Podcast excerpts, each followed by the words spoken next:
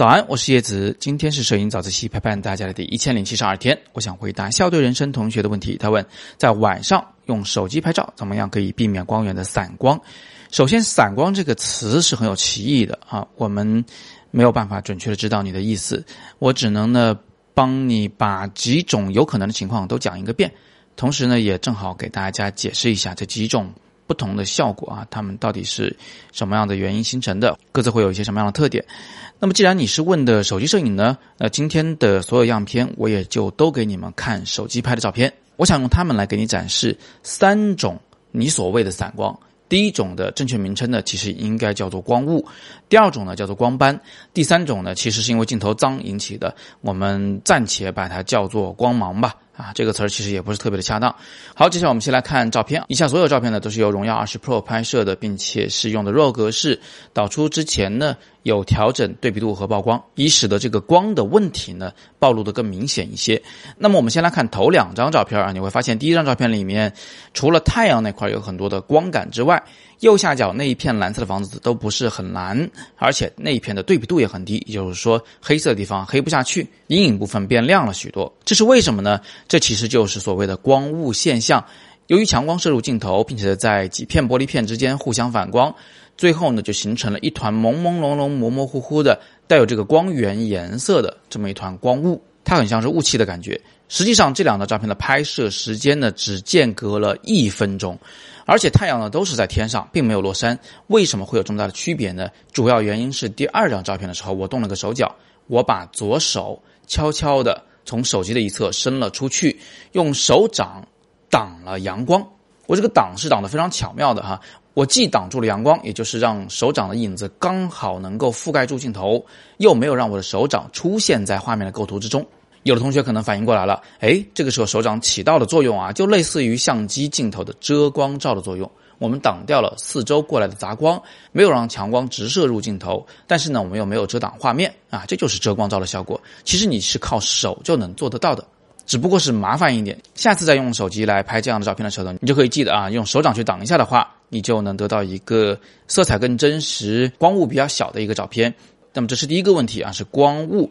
第二个问题呢是光斑，哎，这两张照片跟前两张有很大的不同啊。你会看到那个强光啊，都是在画面之中的，在构图里边的，而不是构图之外的。所以这种情况你不可能再用手掌去挡它了，因为挡的话手掌就拍进来了嘛。它会呈现什么样的效果呢？请你先看第三张照片啊，这个灯的四周有出现光雾，没错。但是我想请你注意一下，在那个小小的宣礼塔的右侧出现了一块黄色的扇形的光斑。哎，这个现象呢，我们之前早自习有跟大家解释过。我说光斑也是由于强光射入镜头，在玻璃片之间反光。光形成的，只不过呢，它有一些比较明确的形状，这个形状通常和我们的光源形状是完全相反的，而且它们是对称的，也就是说，光源现在是在中央点偏左下方，光斑就必然是在中央点偏右上方。实际上，这个光斑呢不只是一个，它是一长串的，从光源开始，经过中央点，一直飞向画面之外。只不过啊，其他的那些小光斑呢，可能太暗了，所以我们看不太到。在某些极端条件下，有可能你是能看见的。第三张照片更特殊一点，这张照片在光源对面的那个位置的光斑啊，可能是因为太淡了，所以呢，实在是看不太到。但是光源位置的光斑却非常的明显。我们看到这个路灯的旁边啊，像是飞着一些这个人造卫星似的，有一些这个椭圆形的轨迹，真的是非常漂亮。实际上啊，如果我现在调整一下构图，我就可以在手机里面看到这个光源位置的光斑呢，一直在不断的发生变化。所以我在考虑构图的时候，实际上也在考虑这个光斑的形状和大小。因为毕竟它最后是会出现在我的画面里面的。好，那这是第三张和第四张照片，是光斑。怎么减轻光斑呢？首先呢，如果你是相机的话啊，你可以把 UV 镜卸下来，每少一片玻璃呢，光斑呢就会更轻微一点。另外，不管你是手机还是相机，如果你的镜头的镀膜足够好的话，透光率足够高的话，也就是玻璃的反光不那么强烈的话，这个光斑现象呢就会比较微弱。所以这个事儿啊，搁在咱们摄影爱好者手里就是没救的。这个是镜头设计的成本和工艺的事儿。好，以上是光斑的事。最后我们再来看这个光芒的问题啊。我刚才已经说过了，用光芒这个词呢，其实不是特别恰当，因为我们一般说光芒、说星芒，都是由小光圈形成的那种向四面八方发散的那种呃星光。但是啊，现在你们在第五张、第六张照片里看到的这两个平行的长长的光的线条呢，是由于我的手机镜头不太干净引起的。那这个现象呢，我在网易云课堂的手机摄影课里面其实给大家有详细的讲过。其实啊，就是因为镜头上有油，那么这个光雾呢就会比较明显，同时呢很可能会出现这个光芒的现象。而且这个光芒的方向呢，它通常跟我们镜头上的那个油脂的呃形态是很有关系的。比如说。我先拍的是第一张照片，当时我并不知道我镜头脏了啊。拍完以后，我发现那个点光源不对头，有两个长长的光的线条射出来。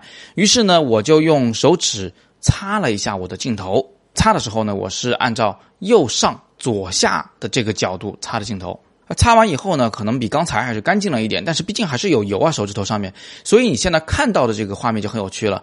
光雾是变少了，但是这个光芒的线条方向也完全变了。因为我擦镜头的方向是右上到左下，所以呢，这个光芒就变成了左上到右下。也就是说，光芒的线条的方向永远会跟我们擦镜头的这个方向的成一个九十度。那知道了这一点，如果你喜欢这个光芒效果的话，你就可以有意识的去用手指头去蹭脏你的手机镜头。而且用手指头往上涂抹的时候呢，记得哎掌握一下这个涂抹的方向。一般我们喜欢斜着涂，这样的话光芒呢也是一条斜线，会比较动感，比较好看。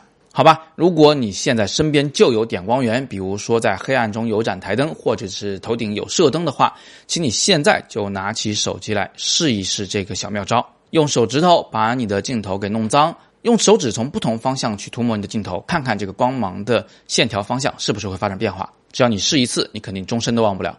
好，最后我想请大家来做一个小投票。第一张和第二张照片分别是带有光雾的效果和不带光雾的效果。我想问问你，你会更喜欢哪张照片呢？请在下方给出投票，并且在底部留言，说出为什么你会更喜欢这张照片。